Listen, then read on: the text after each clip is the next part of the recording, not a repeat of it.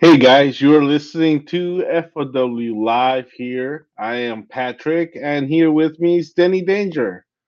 How's it going, Danny?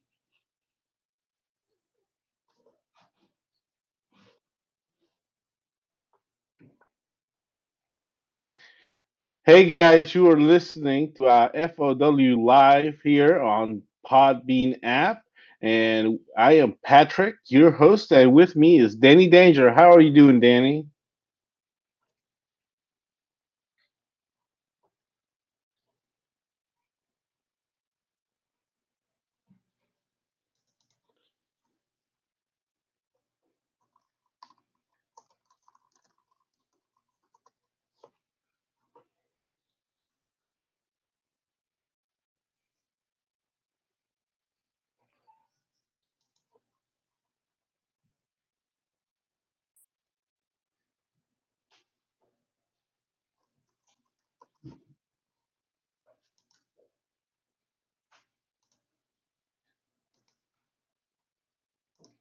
Seems that we may be having a little technical difficulties here as we're waiting for Danny Danger to enter the studio. Uh, but we have uh, a lot of stuff here to talk about with WWE's Hell in a Cell, uh, the second week of the Wednesday Night Wars, as well as the premiere episode of SmackDown on Friday nights on Fox. So just uh, just a few minutes, and uh, we'll be on uh, discussion here.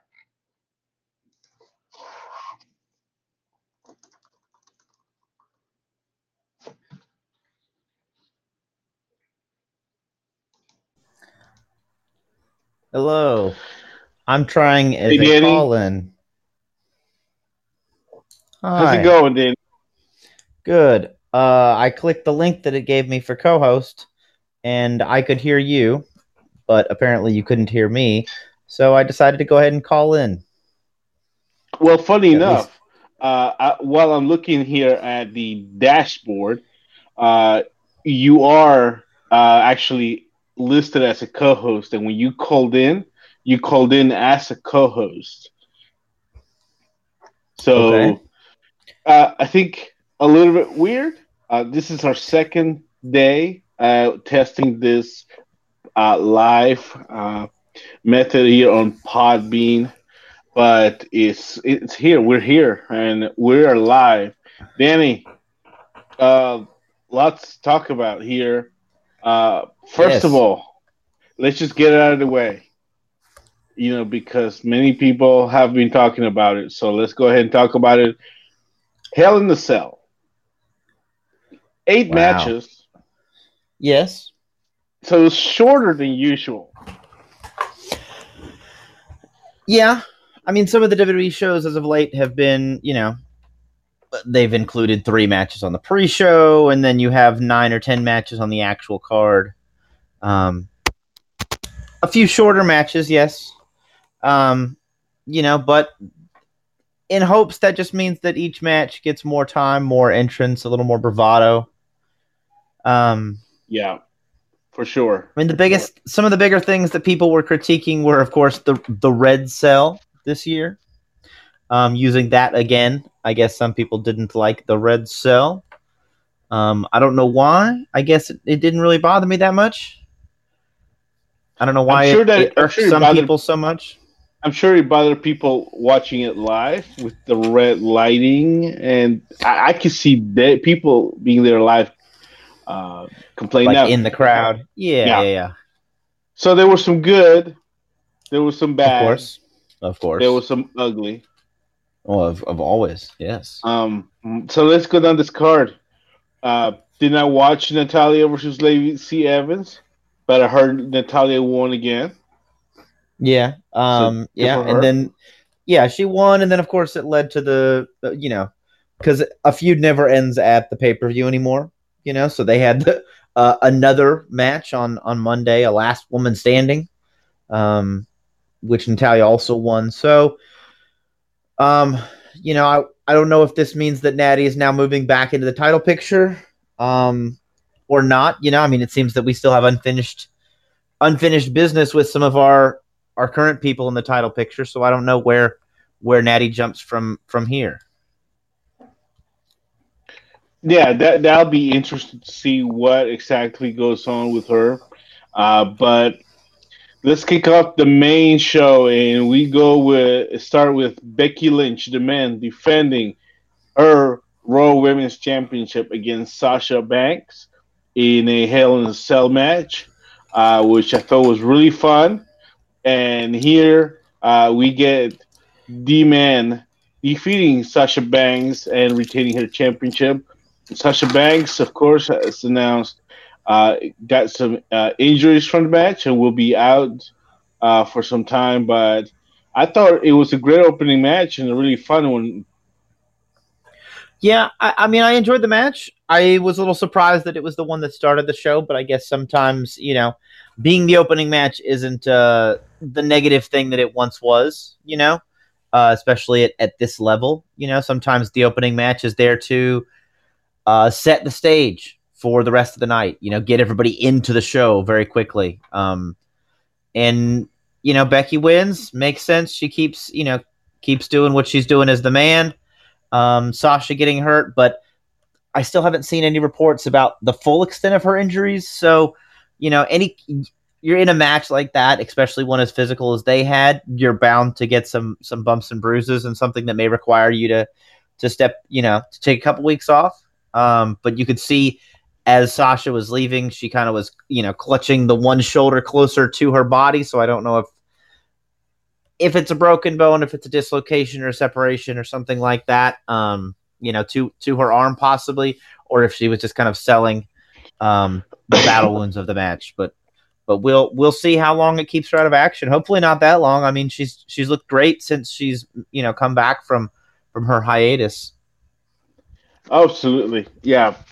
Uh, I was really entertained by it. Then following up, we get a tag team match here with Daniel Bryan and uh, Roman Reigns versus Rowan and Harper. And of course, you know this uh, this feud's been uh, building up. Uh, so we had a tornado tag team match. It's actually the uh, third longest match of the night, uh, and of course, uh, to the surprise of no one, I think uh, Daniel Bryan and Roman Reigns, uh, big win for them here. Yeah, still still considered to me an odd pairing still considered to me an odd pairing. Um, you know, given the history that that Roman and, and Bryan have had, you know, they've but, you know, they're they have common enemies, I guess, in Rowan and and you know, Harper returns to to side with Rowan. Um, you know, interesting match, exciting. You know, of course, when you have a tornado tag, I think those kind of can usually give room for deli- you know, can usually make for exciting matches when done right. Um, and you have four guys definitely who are skilled at tag team wrestling. I mean, with Roman and the Shield for years, and and Bryan with you know various numerous partners over the years. Um, yeah, I liked it. I'm I'm curious to see what you know what direction they continue to go with with Rowan and Harper um, from here. You know, sometimes a loss right out of the gate when you kind of reform your team can be hurtful. Sometimes it's you know, you can bounce back from it fairly quickly, and it's not seen as a damaging thing. I mean, granted, they you know they did lose to two former multi-time world champions, so it's not like they were losing to schlubs. Um, but it'd be you know interesting to see where what what the longevity of this team goes, because you would think that you know similar styles, similar sizes, they would kind of be on a collision course with the Viking Raiders. Um, you know, since the Viking Raiders really are still just for the most part kind of beating up jobbers. Um, so I'm I'm ready for the the Viking Raiders to show what they can do against an, an you know a team of of equal skill set, you know, equal size and power and you know agility mixed in. Yeah, that definitely will be interesting to see. Uh, but we we get a good tag match here. Um, of course, uh, RIP uh, announcers table. Um, if yes, any early on in the show, good, no less. Uh, yeah. This one yeah, but the, the biggest thing was at the end of the uh, the match. The, this, this surprised me, and uh, where you know, it, and this sort of sort of brought me back to two dudes with an attitude.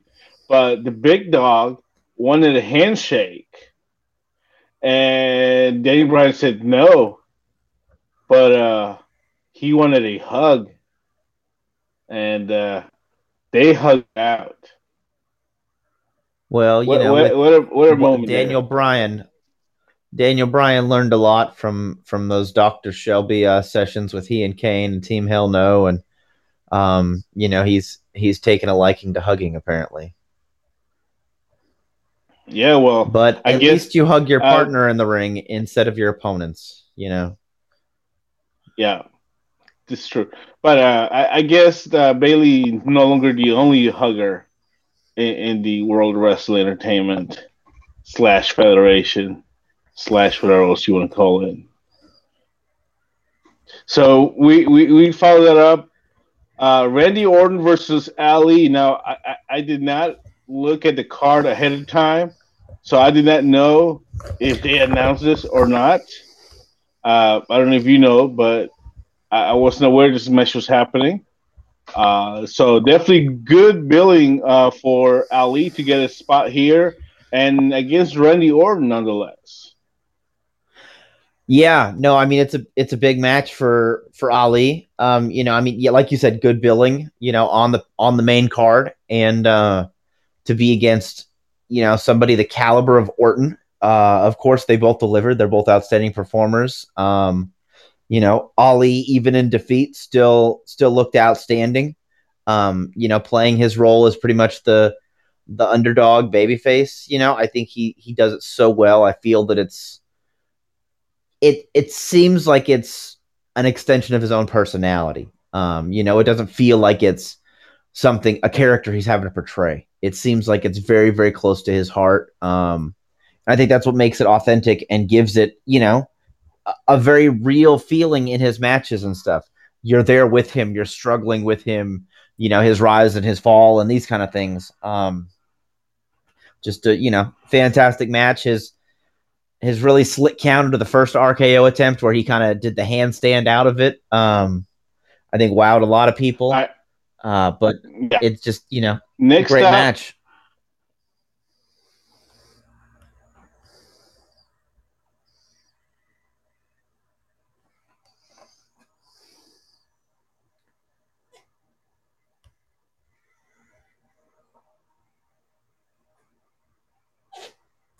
Oh, Patrick, we lost you. I can't hear you now.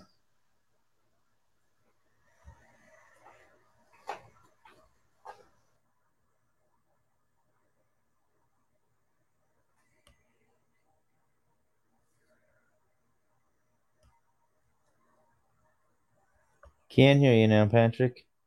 uh, before Seems we get to the having- next, There we go. Oh, there's there you now. I can hear you. Yeah. Lost you there for a moment. You said up next, and then I, yeah, I couldn't hear you either. I heard you said up next, and then I didn't hear any more after that. Yeah, I, Randy Orton versus Ali definitely was a great match. Uh, and Ali uh, looked like he belonged. It was great. Uh, so next, we get the WWE Women's Tag Team match, and Alexa Bliss and Nikki Cross defend against the Kabuki Warriors, Asuka and Kairi Sane. And we got brand new tag team champions. Is that Kabuki Warriors are now WWE Women's Tag Team Champions. and all is right with the world. Um, you know, fun match. Uh, you know, Asuka bringing out the mist uh, was was outstanding and unexpected. Um, you know, the big big win for the Kabuki Warriors. Uh, you know, now tag team champions. Um, you know, after really kind of the team formed and they had a couple matches and it seems they didn't really get as much TV time. They kind of they were on all the international tours, you know, see you can see them on social media posting from all the international tours and stuff, but they weren't uh weren't featured on TV as much.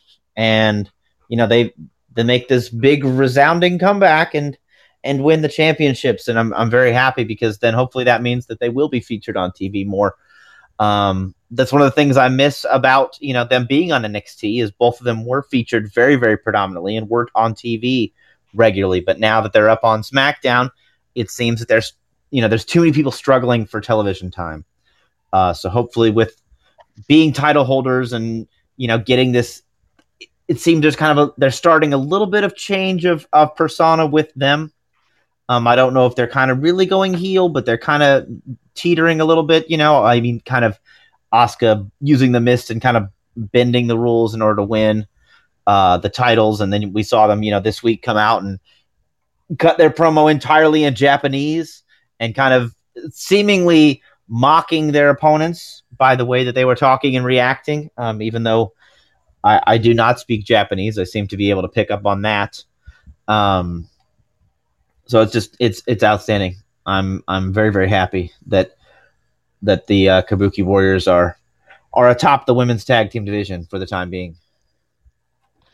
Yeah. Also, um, absent from the corner uh, was Paige, who I believe was their manager. She had another surgery. Yeah, she was their manager when they first started. She was the one who you know uh, brought them together to go after the women's champ the women's tag team championships. You know, she said she was going to get a team together um, to come after. I guess at the the time the Iconics were the tag team champions, but Paige recently having uh, I think neck surgery again a few weeks ago. Uh, so she's yeah she's been absent from television. Uh, you know, for the last several weeks at least, if not longer. Um, and I'm not, I guess I'm not really sure when she'll be able to to start hitting the road and traveling with them again. But I mean, realistically, they don't need a manager, especially if they're going to do their promos in Japanese. I don't really think Paige, Paige is that good of a talker. I've never really been a big fan of Paige at all. Her her wrestling was okay.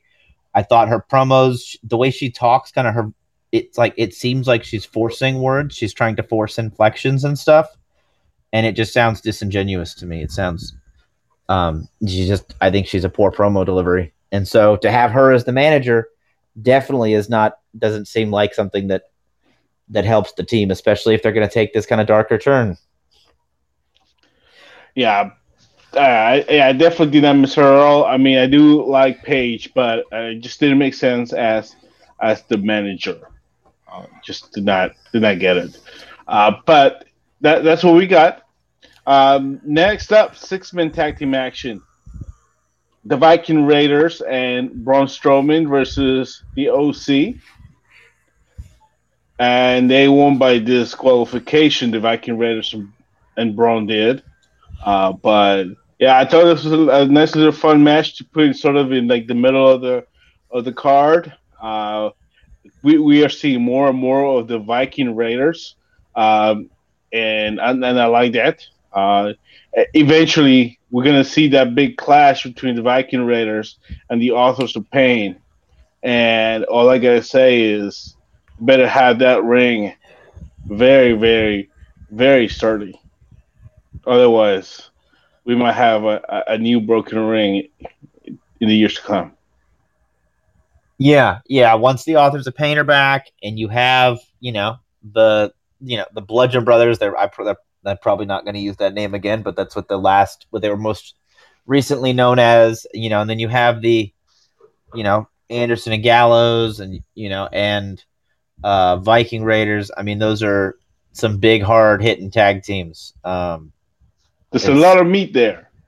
Yeah. Yeah. A lot of meat in, in any and all of those teams. Um, just some big, hard hitting dudes, and some of them can fly, which is the funniest thing. But, um, yeah, no, I, am excited for the the prospect of the tag division. Now, with the draft coming, you know, it, it's possible that those teams get separated from. Not that they would necessarily split the team, but it may be quite some time before we see any of the you know the, the combination the full combinations we hope for you know uh, authors of pain and and viking raiders could end up being on opposite shows or um, you know however they they decide to divvy things up come this this full draft yeah, that that's definitely to be interesting. Uh, I hope they don't break break uh, the OC up. I think there's still a lot they can do with them, we'll see. Uh, next up, we get a match I wish we had never seen. Uh, King Corbin, yeah, we're calling him that now, uh, against Chad Gable, and Chad Gable gets the victory over King Corbin. I mean, unless they're planning to put some type of championship of, of Gable, him beating Corbin after Corbin has gotten all these big wins over the last year, not exactly what I get. Uh, I, I, just don't. But uh, it was a match. Yeah, well, I think they don't want. Yeah, I think they want to keep Chad Gable as you know a viable contender for championships because unfortunately, if a guy gets beat too many times in a row, the fans kind of start losing faith in their ability to be uh, a major player, you know, and hold titles. So I think they kind of felt the need to give give Gable the win here, um, and you know, let him get a little bit of revenge on Corbin um, for the loss at the at the King of the Ring tournament. Uh, but yeah, I mean, we've seen him fight quite a few times over the last several weeks. I mean, they've been exciting each time, but I think it's now time for both guys to move on and and uh, you know, I don't know if in the past, you know, the the old running gag was King of the Ring is kind of your your foray into the Intercontinental title. That was, you know, you win the King of the Ring, and within a within you know the a month or two, you're Intercontinental champion. So I don't know if that's the route they're going to go with with Corbin, or if they're going to send Gable that way. Um, you know, to the secondary title, uh, whichever one I guess depending on which whichever show they end up on, or which wherever the titles end up, I don't you know I don't know how they're going to do titles this year. You know if they stay with a certain show or if they go with the person who gets drafted. Um, it will just I guess yet again questions remain to be answered. You know, come the draft. Um, but yeah, I think it's time to kind of get these guys a little bit of distance between each other and see what they can do against some other opponents.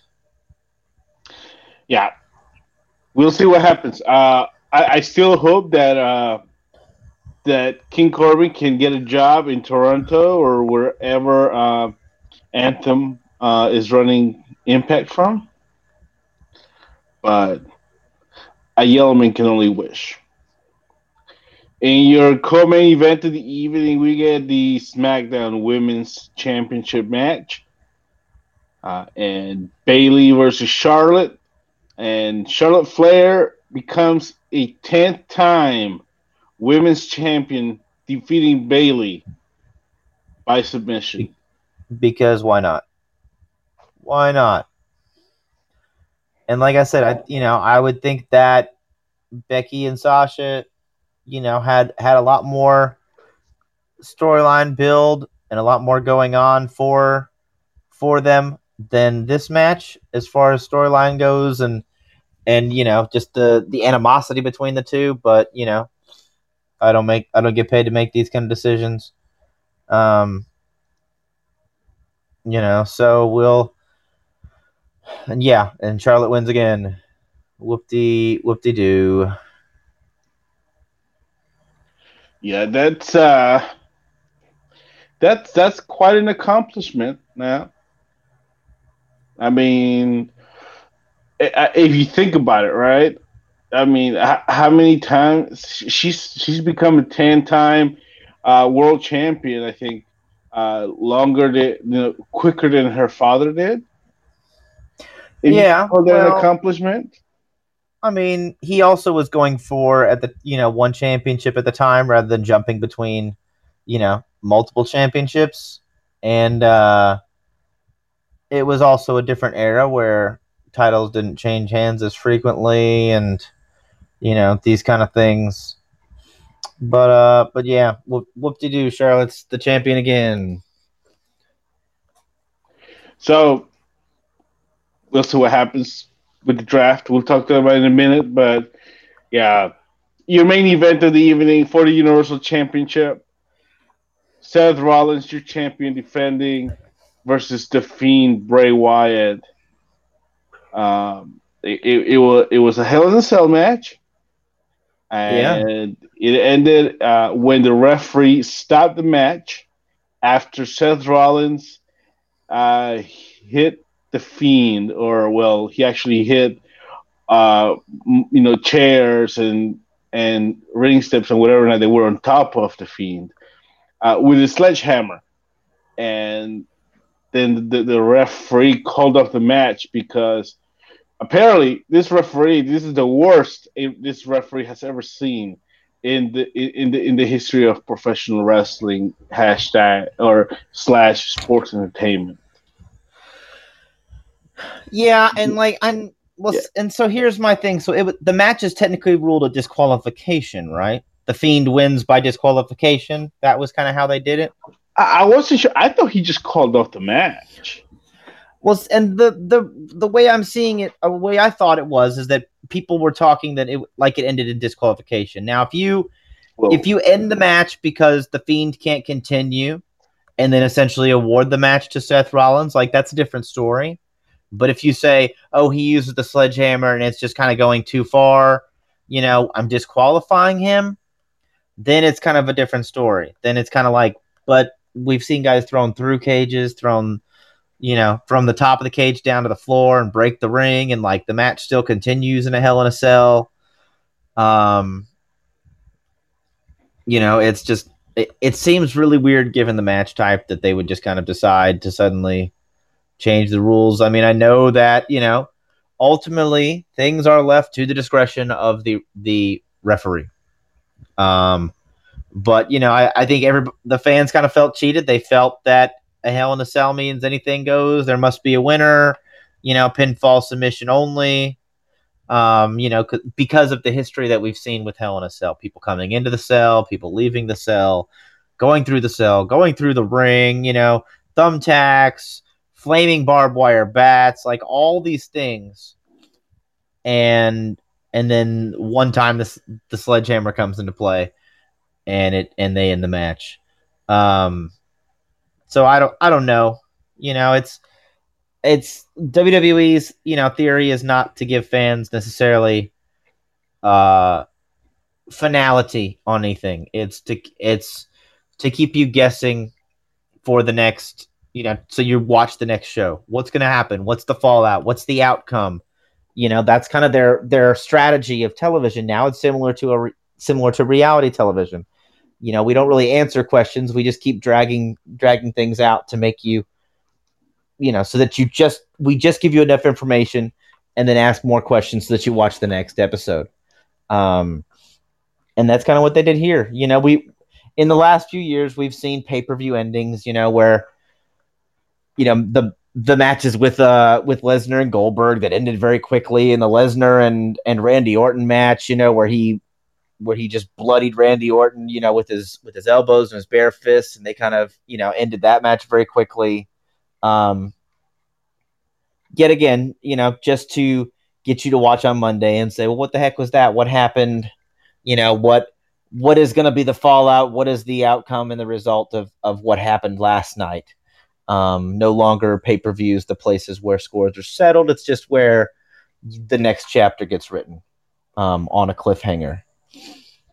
Uh, yeah. So, well, let's actually take a look in and see what uh, WWE.com because okay, you know, what they officially what they say, the match what they officially, okay. yeah.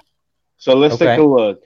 According okay. to the WWE.com, which of course would give us the in most theory accurate be information. The, yes, in All theory, right? yeah. Universal Champion Seth Rollins versus the Fiend Bray Wyatt ended in match stoppage. Okay. So. So he just yeah. so like, yet again that's that's like a, a half term a match stoppage. Usually when the match is stopped, it's like in favor of one wrestler, or you say it's a no contest and the match gets stopped and thrown out. So that's so basically it's it's like a new term for no contest. The match just goes it's too out of control and and it gets thrown out and stopped. Yes. So okay. Uh, yeah. That's so that's where was. so that's where people were getting upset because they said I thought you know Hell in a Cell was was the place where you know the Devil's Playground or all these other nicknames they've used over the years of like where anything happens, anything happens, but there must be a winner. Um, so uh, you know, I don't know. I don't like I said. WWE writes it. It's an episodic show where everything lives is left on a cliffhanger to get you to watch the next episode.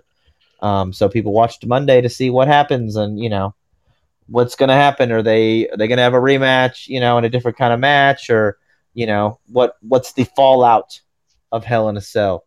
Um, you know, I could see where people might be where people might be mad, especially in the live setting.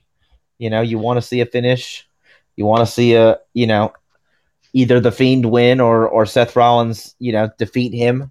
Um, you know, decisively, especially in a Hell in a Cell. But that's that's not the the WWE world we live in anymore.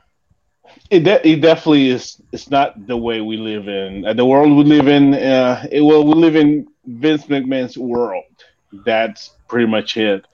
Uh, so I well, I didn't hate the match. You know, I've never been a fan of Bray Wyatt. The Fiend thing is kind of okay, but man, I just I, I don't know the Hell in a Cell. Then you know they, they take the Fiend out in a stretcher, but they're not really. He hits the mandible claw on Seth Rollins. He you know I don't know where he's healed. You know, it's kind of like you know a miracle yeah. happened. And well, then, you know, eventually he's supposed he to have like supernatural powers. Yeah. Yeah. It's, it's Abigail and Seth Rollins. I don't yeah. know. It's just, it, I, I, I don't, I just don't know. I mean, to me, he's still a mid card guy. I mean, get well, it's it's the new version of it's the new version of the Undertaker. You know, like with his with his supernatural type powers and stuff, and and you know the character's gaining steam because people like the the videos are kind of weird, and then like the the drastic change from his Firefly Funhouse to this, you know, the monster destroyer character. People really like the character more so than they, you know, than Bray Wyatt's actual wrestling um, ability. But I I'm just not personally like a Seth Rollins fan. Like yeah, I, I, he's good, he's good, he's athletic and all this, but like I just can't. I have difficulty getting myself emotionally invested in Seth Rollins matches. Um, and I don't know if that's just, you know, a fault of of his wrestling style or or kind of, you know, something kind of lacking in his character or or what exactly it is. But, you know, I find myself with his matches kind of getting bored and kind of kind of lose interest, you know, about a third of the way through. Yeah, I mean, I, I could see why some people may not necessarily like his style. I, I I definitely dig it. But yeah, I don't know. The whole thing with Bray Wyatt is just it's I don't know why they keep pushing this guy. It's, you know, his best to me well, was when he was of, being carried. He sells by, a lot of merchandise. Broken one. Yeah, I he, guess. I guess he carries. He sells a lot of merchandise. You know, as the fiend stuff and you know the follow the buzzards and all that. So you know, like I said, people like the character. They like the the over the top aspect of of his character and his persona and all this. But you know, and and then hopefully that carries him to to good matches based on character work, not based on his actual in ring ability. Um, which, as you mentioned, his in ring ability is it's okay. He's not great, so it, so it, he, has, he has to rely more heavily on character work. Yeah. Now, as as we are discussing Hell in a Cell, uh, I wanted to actually uh, now welcome to the show uh, the uh, lady of FOW Radio, uh, our very own Mika Villas here joining us. Welcome. Hello, boys. Hello, hello, hello.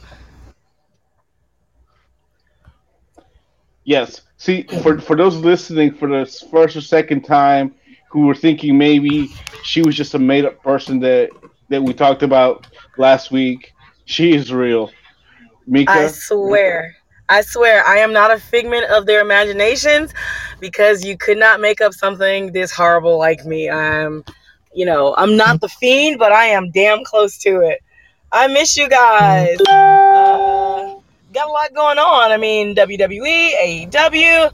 I am live in a remote location. Just got through scouting some talent. There's a lot happening right now. So y'all will pardon me for not being here live in the flesh like I usually am, but I'm gonna get back on track soon. But I of course wanted to pop in and and talk a little bit with my boys and make sure that people are listening and loving what we do because we love doing this. So well, well, well we do have you here. We could tell us uh, what you thought of Hell in a Cell. We just finished talking about the show. Uh, what was your overall uh, thought on the show, and then that main event stoppage match stoppage? Um, Hell in a Cell was a it was a solid, it was a decent pay per view. It wasn't the best. It wasn't. The- um, for for me, the interesting part was the stoppage. The stoppage was something that was pretty much unprecedented. There was nothing that prepared me for it. Um, but it made people talk. And part of the beauty of wrestling is it's supposed to make you talk. It's supposed to make you feel. It's supposed to make you react. And that's what this pay per view did, especially the main event. People were talking about the red lighting, how they either liked it or they hated it.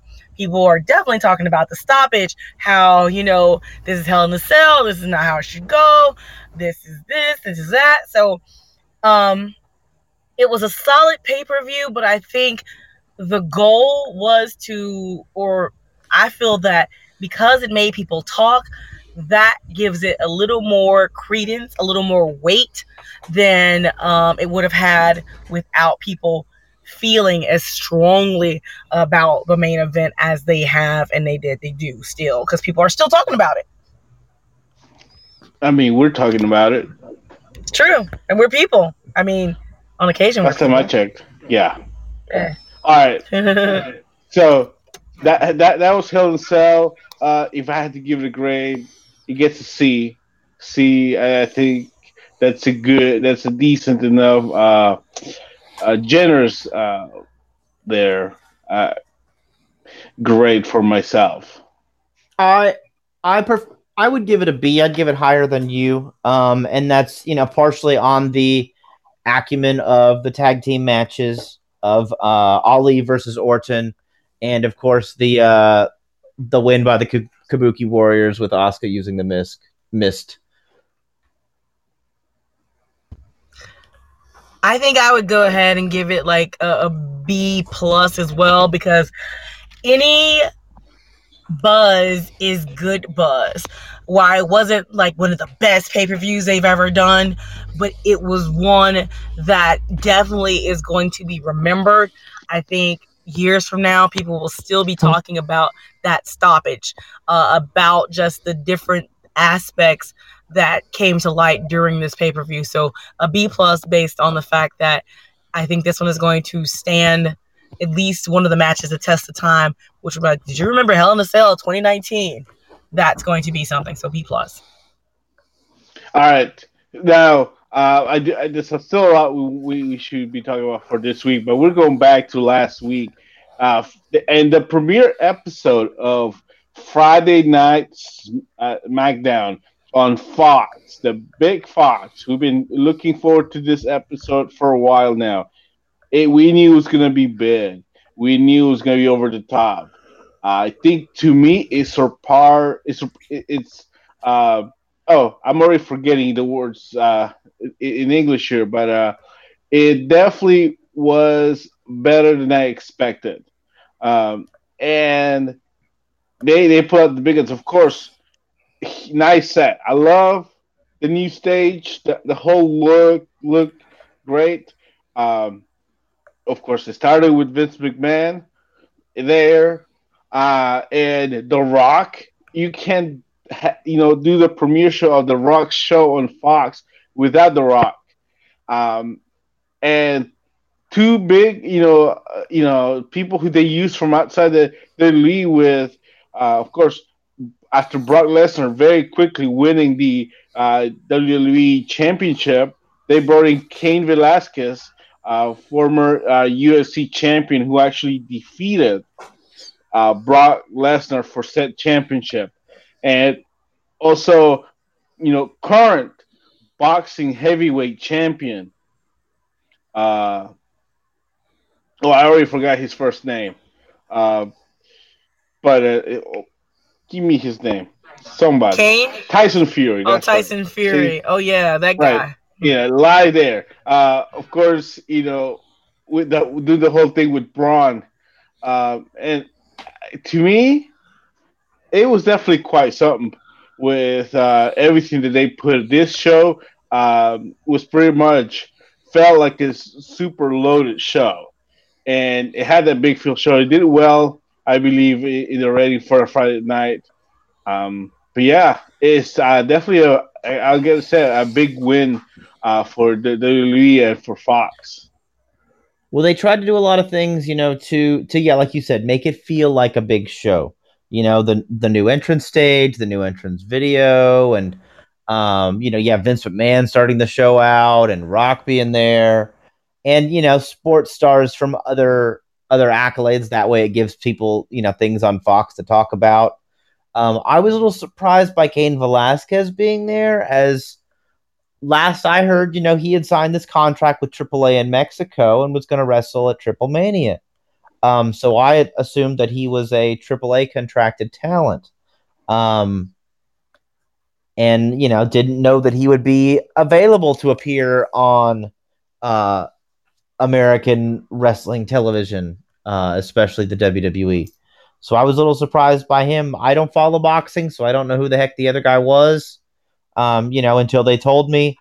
Uh, but Cain Velasquez was somebody I was very surprised to see. Um, you know, curious to see if if either of these guys stick around, if if you know Fury or if if Velasquez stick around, or if it was just kind of a, a pop in appearance to to generate a little buzz with the mainstream sports community and give give the talking heads on Fox something you know to bring up to regarding WWE that might pique the ears of of other fans or uh, you know people listening on on Sports Center?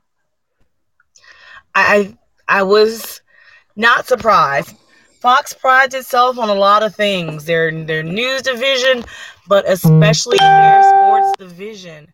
Um, so having these two stars um, of contact sports they had boxing, they had MMA.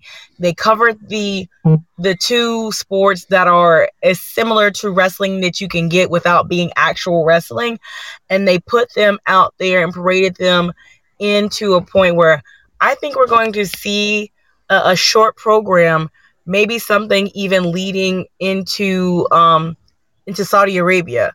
Um, as you know, a one shot for their I can't remember the Blood Money show, what it's called. Um, but I think perhaps these two folks are here just for those kind of big, quick paydays. Um, you talked about Triple Mania and that he's contracted talent. Um, because Triple Mania is in Mexico and they don't have a American television deal. I believe he can be a contracted player there. Um, for AAA and not have to worry about um, what's happening here in America. Plus, let's be honest, between the pockets of Vince and um, Fox, I'm sure they could throw enough pesos or dinero down to Mexico that they could make that happen for a couple of one shots. Um, I think that they did a, a great job of giving SmackDown not just a new look and overhaul and breaking out the big guns like The Rock and having Vince, like you guys said, open the show, but I think they gave it enough of a stand-alone feel that if you're not following wrestling as closely and you happen to turn on Friday Night SmackDown, it's going to be catchy and it's going to be, I feel that something that's going to catch people's eye and keep them interested, invested, where they don't have to follow NXT or Raw all the time, and they'll be able to kind of follow along SmackDown as its own entity and brand, which is something that um, the WWE is struggling to do to create separate brands. I think this whole Fox deal and with the USA on Raw, I think that gives it its own standalone and a bit of legitimacy um, bringing in these different names and talents on a Friday night on kind of network television. Yeah, that's true. And, you know, now that I'm not like getting overexcited like I was a few minutes ago, and I can actually now use uh, concise English words, you know, in one complete sentence, I think that yeah, they, they did their best to make sure they put up the best show they could on Friday night for the premiere. I think that they uh, filled all the boxes, they checked all the boxes they needed uh, to make sure they would have a successful show. Uh, and they did. They, they brought in people who, you know, maybe not necessarily anybody, a lot of people in the WWE universe uh, of fans would know, uh, you know, how many people actually know Tyson Fury at, you know, outside of big boxing fans. I, I don't know. Uh, you know, Cain Velasquez, he came out maybe to not a huge reaction to the fans live. Um, now, as far as what they're actually going to do, I'm not sure because Cain Velasquez, uh, they've talked about him needing surgery. So he might need to have surgery, which means will he be able to do something? Uh, they talked about him uh, maybe possibly wrestling against uh, Brock at uh, the Saudi show, the Crown Jewel. Uh, maybe wait and hold off for a match at WrestleMania as I am echoing myself somehow. somehow. And then with Fury, I, I is he really going to wrestle? I mean, he's a boxing champion. I, I you know I don't know how contracts work mm-hmm. in the, in the boxing, boxing world. Now, let's let's go back really quick to that because you're you're saying is he going to wrestle? Let's remember Strowman was a strong man competitor. He wasn't a wrestler. This is not a, a small dude by any rights and means. So I'm pretty sure he's he's had a boxing match or two uh, in his time.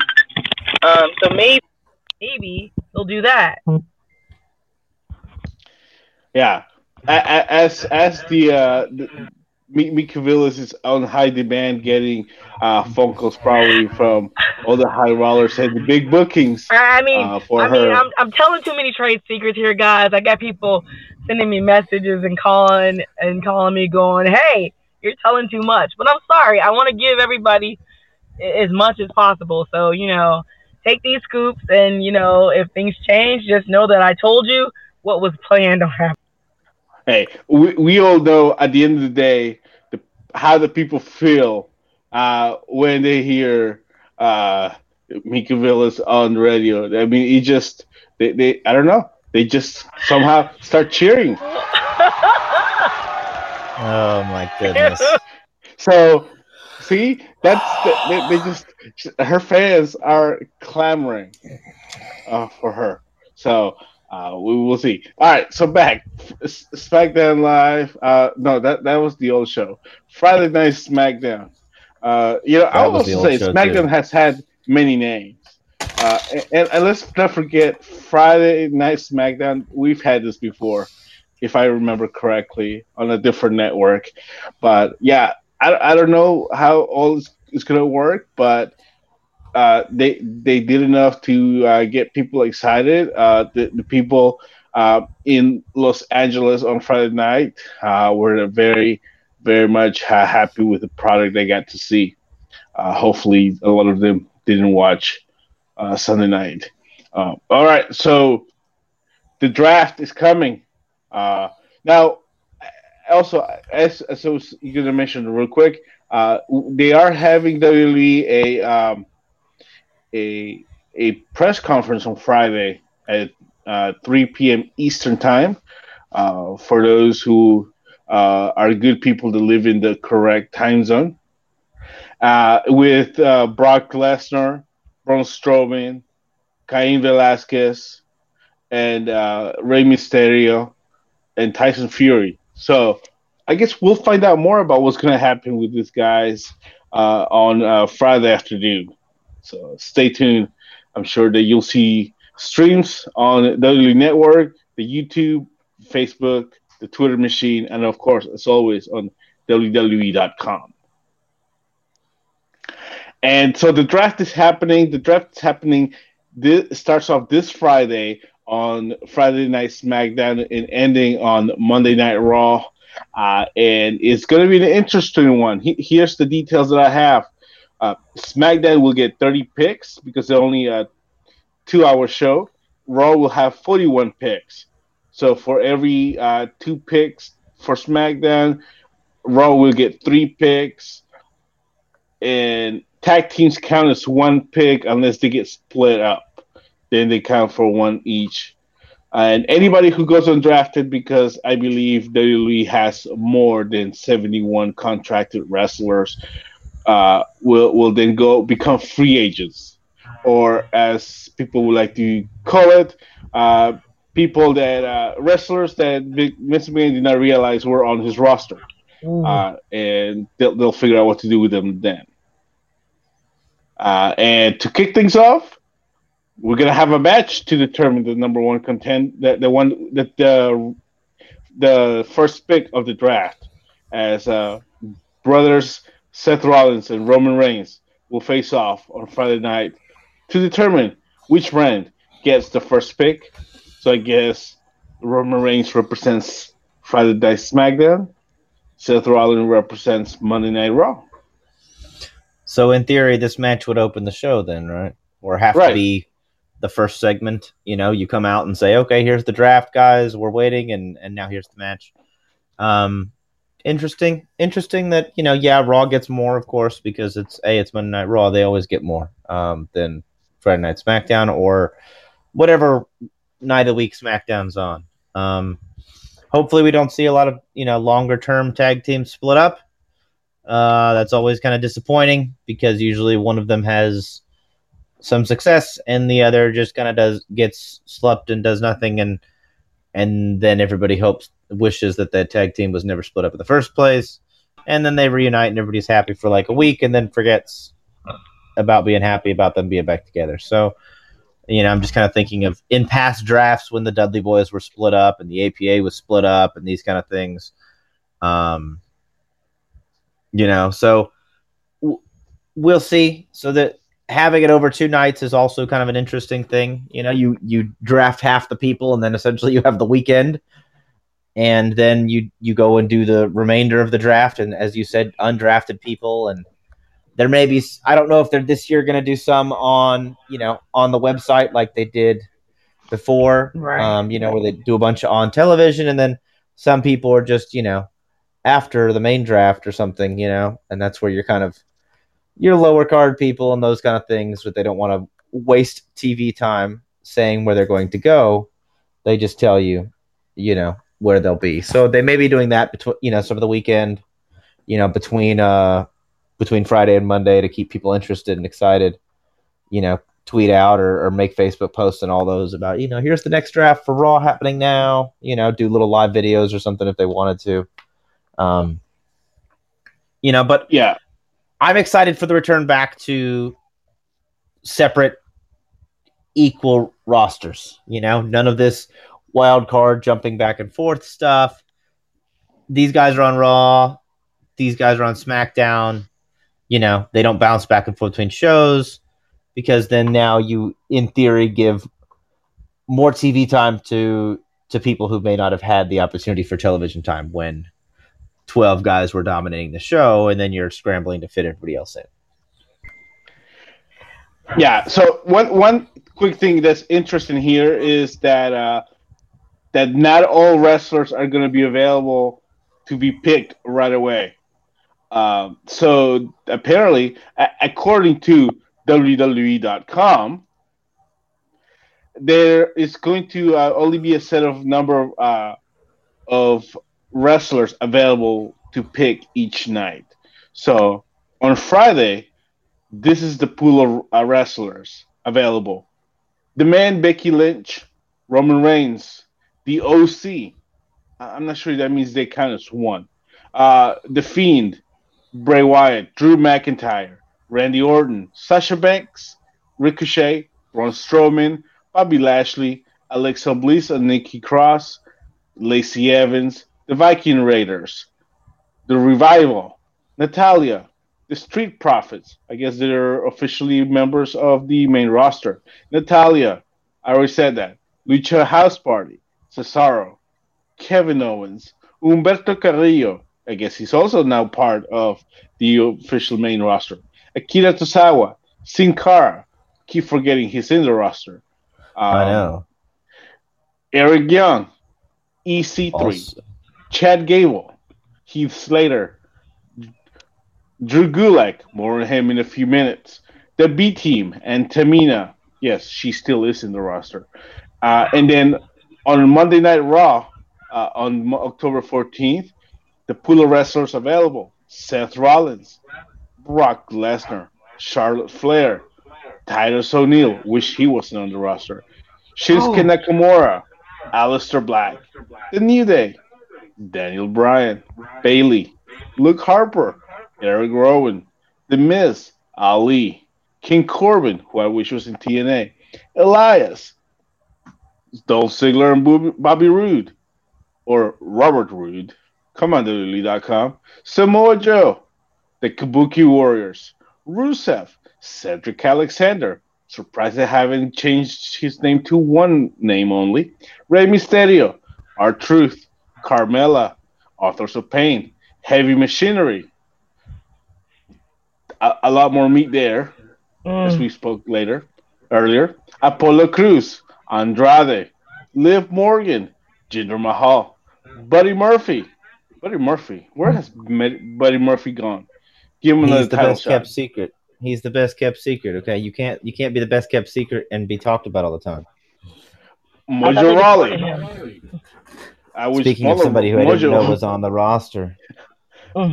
Dana Brooke, Shelton Benjamin, Kurt Hawkins, and Zack Ryder, the Iconics, Sarah Logan, Fire and Desire. I guess they're still calling them that. And Drake Maverick, who may or may not have yet to consume his marriage. Uh, he tweets it. He, he tweets it pretty regularly that he has yet to. Yeah. Okay. So so yeah, lots of names I just threw on. Uh, if you're wondering what I just read, it's underlily.com. Uh, but yeah, uh, it's it's it's gonna be quite quite a thing not everybody's gonna know where they're gonna be gone until their each perspective night. So that's kind of weird. Uh, so where will the Universal Champion and WWE Champion go? We don't know.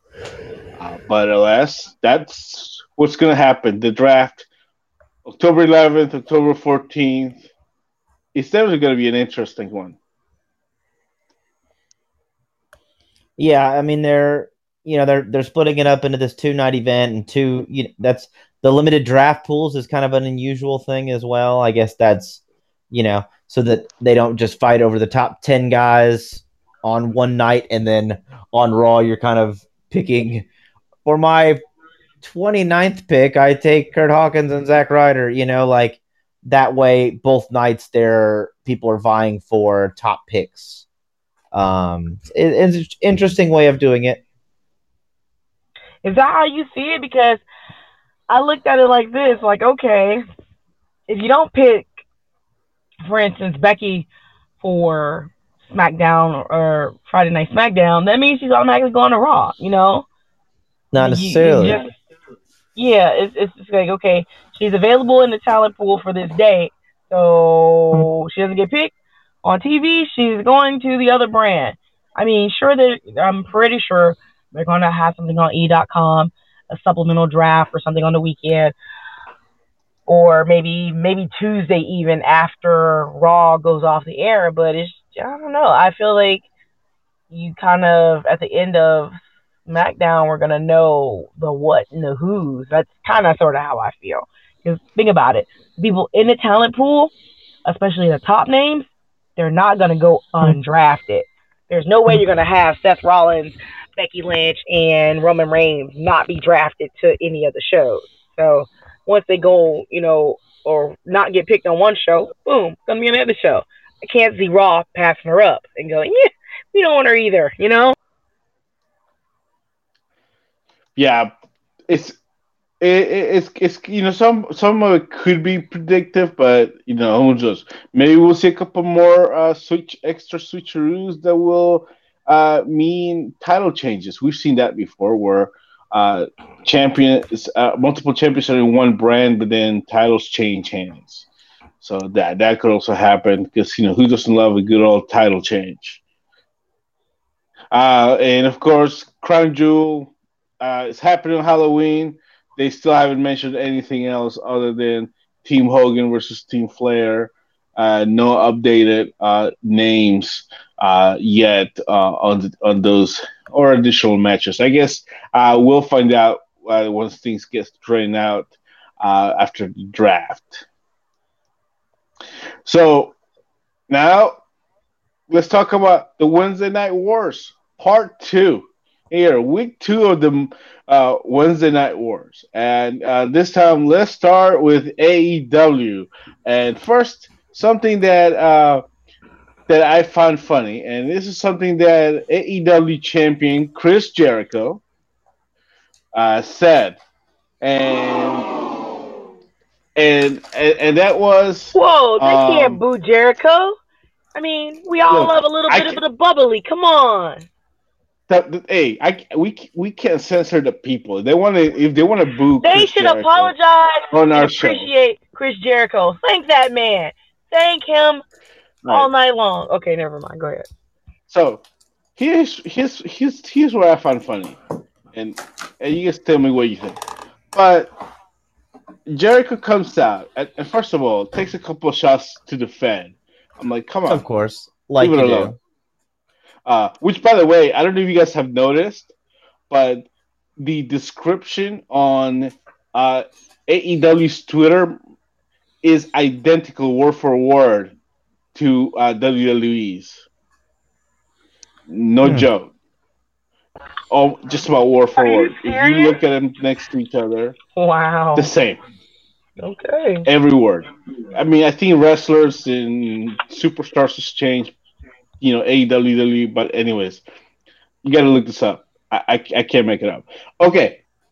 So Jericho talks about how last week he, you know, the AEW show was the biggest premiere episode in TNT history, where he didn't have a match. He just made a cameo and he said it was thanks to him. Again, but then thank that man. But and they then, thank him. But then, on the second show where he main events, he wrestles in the main event, advertised, ratings dropped almost 400, if not over 400,000 views. Hold on. To be honest, it's baseball, football, basketball. Oh, come on that's not his fault that people couldn't find TNT or they knew there was a replay. There was also like some World Series. I don't know. Something else was happening. That's not Jericho's fault. They did not drop because of Jericho. They dropped because people are, and I quote, stupid idiots. Well, I did hear that depending on which time zone you are in, there could possibly be an overlap and a delay of the broadcast of AEW due to the baseball games. Um, but they would be doing an immediate replay from 10 to 12, um, you know, in case your show was delayed or started late. Um, so I don't know if that had an effect on it yet. Again, it was, you know, big other sports night. People might have decided to pick that over and then watch, you know, watch the wrestling on replay. Um, but I did also hear that yeah, there might there there could possibly be some uh, delays based on which which time zone you were in uh, due to the baseball game. So I don't know if that played a factor or not. Um, but if you just want to make if you just want to pick on Jericho, I mean, I guess I guess we can do that. His music's not that good. Are you kidding me? It, it never Judas, was. Judas I, is the greatest song ever written and created by anybody named Chris Jericho. Come on. I, I you know, uh, I, I don't know. Maybe, maybe it's just me, but I think that the best music that Chris Jericho sang uh, were actually, I don't know, covers of other bands. This is un-American, people. Uh, Un-African American. I I don't know when we decided to start using sound effects like some kind of schlock jock radio DJs. You know, next I'm waiting for like a slide whistle or a a, a, a you know bicycle ring bell or a honk honk or something like that. I mean, I'm just waiting for the escalation and our oh. our sound guy has found buttons to push. Okay, let him push the buttons. Appar- apparently. Uh oh, jeez, come on, man, you're killing me over here. All right, all right, come on, careful. Now look, let, let let's go ahead and, and, and be serious for a moment. I thought that the second episode was good for the most part. Uh, I, I don't get this group, the inner circle. I mean, are we even trying? And, and, these five guys, they just they just don't something about the five guys don't look like. And you know, I've never understood Ortiz. Uh, I, I just never did in the first place. But you put him on national TV, and he just looks even more odd.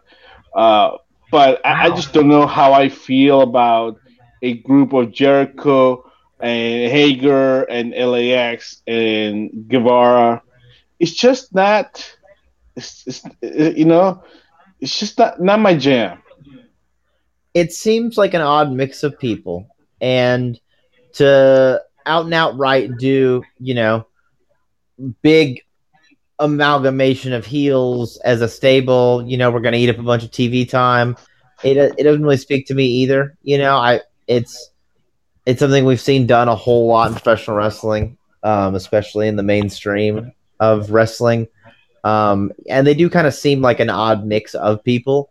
You know, you could see where where maybe Guevara and, and LAX could hang together, you know, with both kind of lucha influence, you know, these kind of things and and maybe Hager and, and Jericho, but then you start kind of cross mixing and saying, okay, well, what do LAX and you know and uh and Hager, you know, Hager have, you know, Hager for years was trying to get you know Mexicans out of the country with the We the People and all this stuff, like, and now here he's in a stable with you know with a Cuban and with a Cuban and two Puerto Ricans, like, it seems kind of weird, but uh, you know, yet again, it's this is still the early days. We're still getting all the characters fleshed out and seeing where everybody falls into line into into storylines. Um, so I'm I'm still interested. I'm still following along, seeing where things are going to go. But uh, but yeah, with with that group specifically, and then you know what are they going to do? Is individual guys going to try and fight them, or are we going to have to get a, a a stable of good guys now to kind of chase them down? Like it's it's not some that's not something I'm really that gets me hyped um, you know, it's definitely other parts of the show that that get me more interested and more entertained. I think um, in a in an odd sort of way, it's about representation. Um, it's about changing of the guards. You have Chris Jericho, who's been at this for 450 years. He he is the champion, so he's the face of the company. Not only is he the face of the company, he is the person who is going and introducing the world to these other guys. You know, these other guys don't have the same kind of um they don't have the same kind of name to be quite honest. And here it is, Ortiz, you know, if you're an independent wrestling fan, you know who Ortiz is. People don't know who Sammy Guevara is. They're not familiar. So here's just like, you know, Jericho introducing these guys to the world. Here's Sammy Guevara. He's just high flying. You just watched him have a match. Uh, good looking kid here are these two badasses, you know, um, they're they're protecting me. Um, so I think it's representation. You've got a mix of guys, and their goal is to get over by being badasses like they are, and to protect Jericho, who can continue to be a heel chicken shit, you know, pardon my French, champion by hiding behind.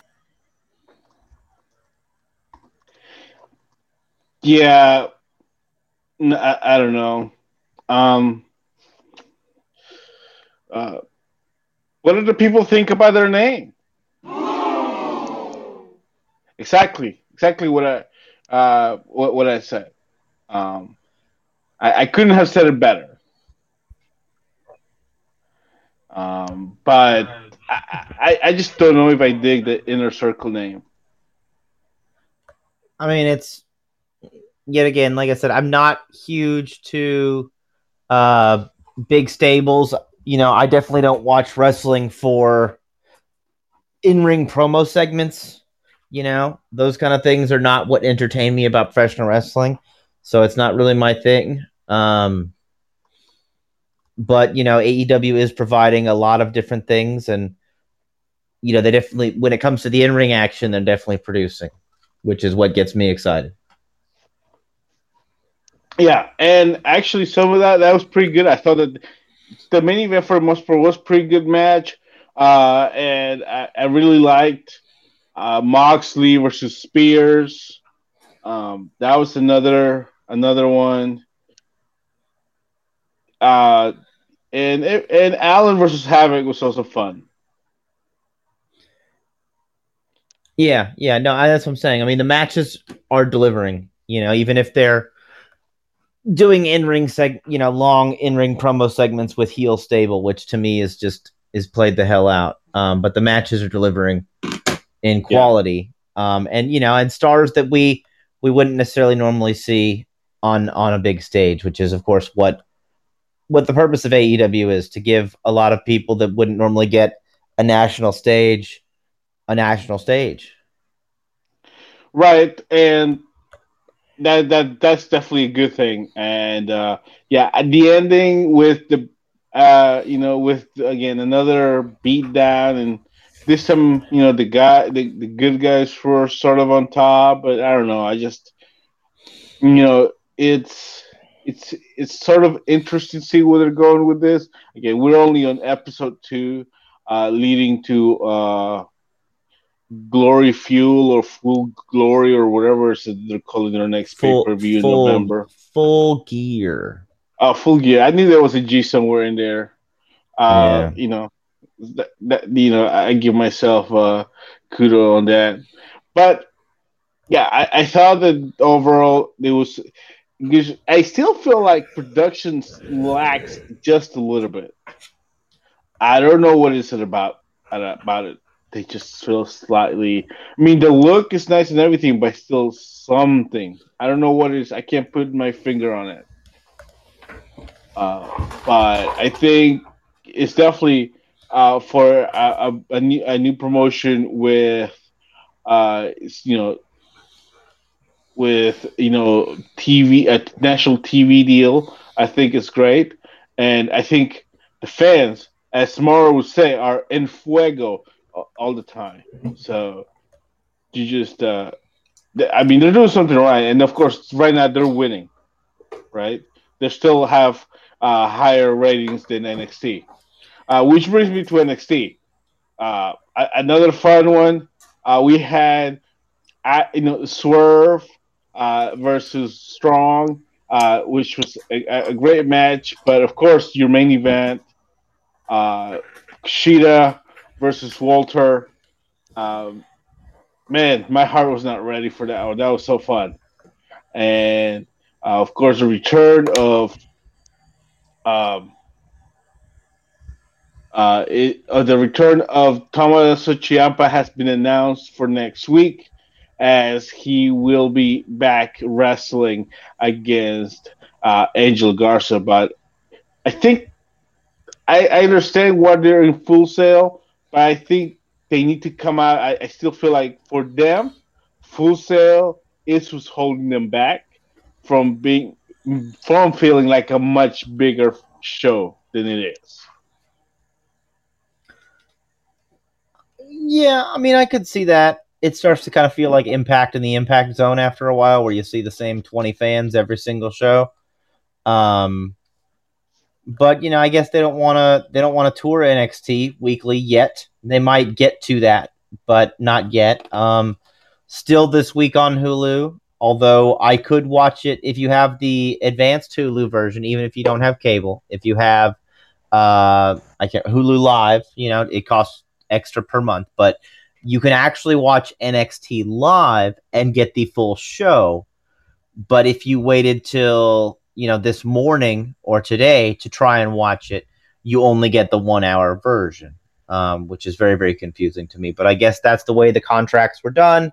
You know, with with Hulu getting the one hour version, you know, getting one hour of NXT TV, even though NXT TV has now changed to a two hour program. Um, so those of you who may be watching after the fact on Hulu, just be aware that you're only getting, you know, a little over half the show um, there's going to be a couple mi- matches you're going to miss, and some of the matches you may see are are maybe also compressed for time. Um, So just be aware of that. Um, but you know, a good episode yet again, a lot of fun. Um, still don't understand why it is now the WWE NXT Cruiserweight Championship and why they felt the need to take the belt off to Drew Gulak at this point in time. Um, as as a huge fan of 205 Live, I feel it is a disservice to the to 205 Live by having the number one contendership and the belt defended and the belt change hands on NXT. But I guess that is part of what makes it the NXT Cruiserweight Championship and not just the WWE Cruiserweight Championship. Um, as we saw with the draft li- draft list, some people that are typically you know 205 live wrestlers, Akira Tozawa, uh, Humberto Carrillo are on the 205 live roster, but they apparently are open to the draft now for uh, movement to Raw or SmackDown. Um, you know, um, along with the Lucha House Party, uh, you know, and a, and a few others in there, um, as well as Drake Maverick. You know, who who although he is the general manager of 205 Live, as his pursuit of the 24/7 championship is is abound, he can be drafted to Raw or SmackDown. But back to NXT, um, you know, it in the past when they've done the draft, they've allotted for a handful of NXT call-ups at this time. So I don't know if there's going to be that aspect as well. It you know, the the article we were looking at on WWE.com did not mention anything about NXT um, you know, call-ups as part of the draft. Um, so I don't know if if they will be affected or not. Um, you know, with Finn Balor saying he's now part of NXT, does that remove him from eligibility to be drafted to Raw or SmackDown? Um, for the time being, not really sure. Yeah, who knows? That's that's definitely interesting. See what will happen uh, with the NXT talent. See if anybody gets called up of course, you you want the brand of NXT to be stacked, uh, uh, and of course, you're gonna stack it by putting the champ a championship Lio Rush, uh, who must have uh, learned a, a, thing or two on his while he was on timeout. Uh, at least let's hope so. Uh, but yeah, I, I really enjoyed Drew Gulak as you know the cruiserweight champion. but alas, they, they probably have better better uh, plans for him. Uh, but yeah, I thought it was a solid uh, show of NXT um, with the, the main event uh, once again uh, blowing it up, and uh, you know. I, I don't know. NXT having the legs slightly up here on on the match quality, with uh, in, the Wednesday night wars, but uh, overall, another good week. Uh, ratings for NXT also down slightly as well. Uh, so both shows seeing a decrease, uh, which I, I, figure we'll probably continue to see that decrease uh, as the uh, you know Major League Baseball uh, playoffs continue, and, and who knows what will happen with you know with Fox being one of the major uh, carriers uh, of uh, Major League Baseball. I, I, don't know if they are hosting the uh, World Series like they usually do. That uh, that could be that possible. Also, yeah. yeah. That that Would may that also, also affect. Yeah, could could potentially lead to SmackDown being preempted if a World Series game, uh, you know, happens to be on a Friday night, which is probably likely. I would think that's usually a big night when fans can get out to a baseball game. Yeah, so uh, we will we will see. Uh, so if, if if that does happen, that that will have some effect um, on what happens on Friday Night SmackDown, depending on the calendar uh, and the schedule of games. Uh, but that that will you know that will also be af- affecting for Wednesday games because you know a lot of people watch baseball. You know, there's a reason why they call it America's game, uh, or, or something America's like that. Pastime. Yeah, America's there you go. That's time. Hey, and, and I've, you know, I've champ- only been an American for less than two years. That's you know, that's I, true. I, am still learning this. Peep and and championship games usually do draw better ratings. You know, even to casual fans, similar to you know wrestling. Casual fans will watch WrestleMania, but they may not watch Raw and SmackDown in every single event throughout the year. Absolutely. Uh, now, before we end the show, uh, we, we, we're we're gonna end with a doozy here, uh, as it has been announced that Master, Master P is back in the wrestling business. Master P has purchased House of Glory Wrestling. Yes, fans. Uh, leader of the infamous WCW 2000 stable, the No Limit Soldiers, uh, the original No Limit Soldier, um, is now has purchased House of Glory now, and you know they're for some people who may not be familiar, they're New York based um, professional wrestling. They you know have feature a lot of great uh, Northeast stars.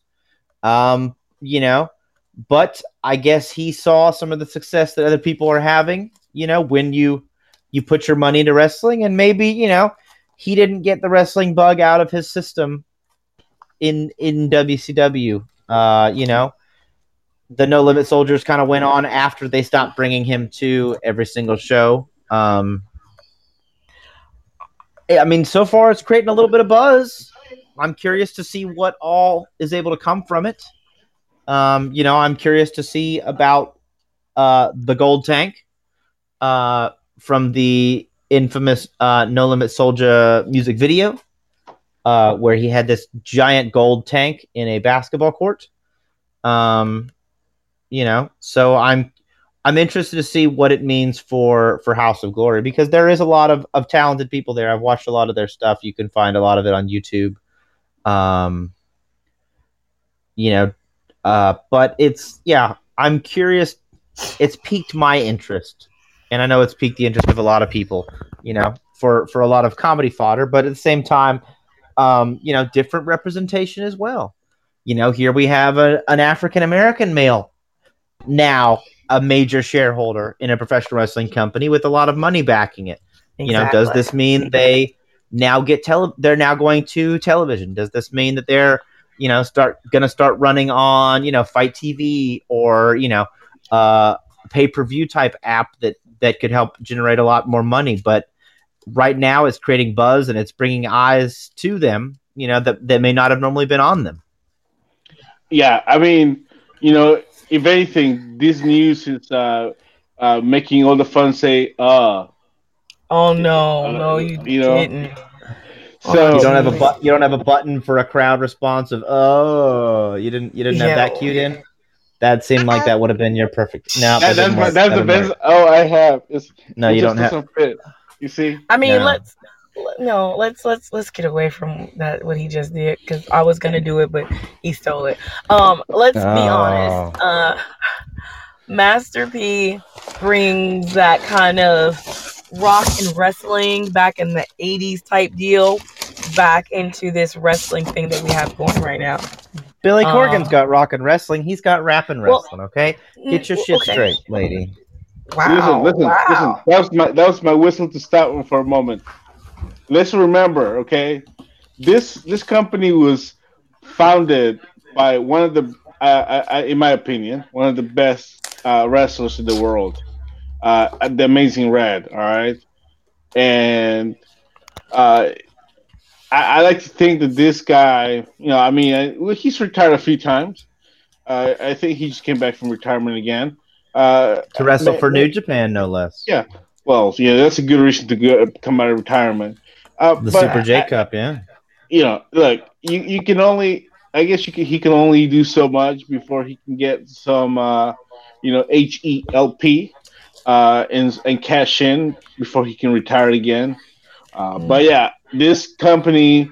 Uh, let's let's not forget. Also, uh, if I remember correctly, Ricochet was uh, w- their inaugural champion. So a lot of great wrestlers uh, have come through this company. And the other funny thing is that the Lucha Brothers are currently uh, tag team champions in HOG. Uh, they're contracted with. Well, I don't know if they're contracted by uh, AEW, but you know, I, I, think somebody is going to have a say about that at some point. I think I think the Lucha Brothers are not signed with um, AEW like exclusively in the US because of their AAA contracts. I right. think they're kind of restricted it somewhat. They can do they can sign for, you know, uh, per event kind of things, but I don't think they can actually sign the kind of contract AEW wanted, you know, was having everybody else sign um, because they essentially are, are signed elsewhere. Um, so I, yeah, I don't know if they're, you know, if new, what's going to happen. I mean, this news just broke this week, you know, that he bought in, you know, that he, be, so we don't know what exactly, um, it's it's gonna do what what exactly it's gonna mean you know do they start anew do they strip champions and and start fresh and bring in a you know keep some of their regular roster, but bring in a fresh roster? Are they going to start signing people to contracts? Like we really have no clue. Um, what exactly what exactly it's going to mean? Well, with Master P and his No Limit Soldiers, uh, stripping is definitely not out of the question. Oh my gosh! I thought I was good with the bad puns. My goodness. Are we going to see a return of the West Texas Rednecks? Uh, I mean, ha- I, I mean, most, alive. most of I mean, the... I think Barry's the only one that's alive. Well, you know, a, a new version of the West Texas Rednecks, of course, is is yes, most of them have passed. I know uh, at least two of the four have passed. Uh, Hennig and and Duncum, and then it was Windham, and who was the fourth? The other Windham, Kendall. Okay, Kendall is although, Kendall still alive? I don't know. Let, us let's, let's Google. Let's do use the Google machine here, uh, live on the radio. Kendall Windham, are you alive or dead? Wow. Kendall like a... Windham's still alive, but he retired in 2002 because okay. you know who's gonna give him a job? It's not like he was very good. Um, wow. Uh, well, you know, I think we were, you know, the B team is going nowhere. I mean, maybe Curtis Damn. Axel can ask for his release and join the new West Texas Rangers or whatever they call themselves. They're not even booked. You just, you guys just, wow. Okay. Uh, look, get the other Windham. I mean, Rotunda, right? He's a Windham. Yes. Uh, Windham Bo, Rotunda, yes. Bo Dallas is a Windham. So yeah, get him too and there you go. You just uh, you just made up for two of them. Uh, oh gosh. Who, who, else did we say that? Uh, Bobby Duncum Jr. Is there a Duncum that's in the wrestling business? Let's find out. Uh, does Bobby Duncum Jr. have a third? Listen, I got your, I got your, I got your person, Trevor Murdoch. Put him in there. Uh, you know, I mean, this is fine, but you know, I don't know. Um. So, yeah, I just don't. I don't see he has. uh No, he doesn't have anybody. That's all right. You can do with three. You know, look, look at the Jonas Brothers. You know, you can do a trio anytime. Trios are the thing these days. Why do you yeah. know the Jonas Brothers? Because then they just come back from their own retirement. I, I don't know. I don't know the Jonas Brothers, and that's me saying that. Well, that is what it is. Okay. Um, so yeah, uh, Master P, uh, HOG, uh, possibly stripping of some titles, uh, and making say, "Oh, that's basically all I got out of that." And apparently, it's piqued Danny's interest. Um, let let let that uh, be what you think of. Uh, but it'll be definitely interesting to see uh, what happens uh, with uh, House of Glory. Um, you know, I mean, we see what you know Billy Corgan has done with the NWA, uh, and no, I'm not talking about the rag group, uh, but uh, I'm talking about the the National Wrestling Alliance and the TV show Powerrr, which I have yet not to to watch. I believe Danny's watched it. Mika, did you watch it yet? The first episode. I have watched the first episode. Yes. All right, so I haven't watched it. Uh, let me watch it, and we can talk about this next week. But I'm definitely intrigued about Powerrr with three R's. That's uh, right, and it's uh, it's available on the YouTube uh, for free for everyone to watch. Check it out. Uh, I've been seeing a lot of uh, good reviews on the Twitter machine by people, but you know, people's opinions can, are like whatever to me, anyways. You can also watch it on uh, the NWA's Facebook page. They have not only clip videos but also the uh, entire first episode as of now. Um, they're on the website to watch. So if you don't want to go to YouTube, you can watch it on Facebook. And correct me if I'm wrong, but this first episode features Nick Aldis versus Tim Storm. Tim yes. Storm, yes, uh, it does. NWA World Title match. Tim Storm's la- last opportunity. That was what he had to put on the line in order to gain the championship match. If he loses, he will never receive a shot at the NWA Championship again. Not just during Aldis's reign, but ever. It was the stipulation of that. Um, and you get to meet a lot of the, you know, some of the talent that you see will be featured, you know, and some. Uh, it, you get to feel the format of the show. So yeah, it, watch it, enjoy it, and we'll uh, we'll talk about at least episode one, if not episode two as well next week. Yeah, and Lord knows, Tim Storm sorry had one title shot too many before this one, but uh, enough about that. That so thank you guys for listening, uh, and uh, we'll be back next Thursday night uh, with another episode of FOW Live here on the Podbean app. Make sure that uh, you check us out on the Twitter machine at FOW Radio. Danny's on Twitter at Danny F. Danger. Mika's on Twitter at Mika Villas. I'm on Twitter at Yellowman PA. And until next week, keep watching wrestling.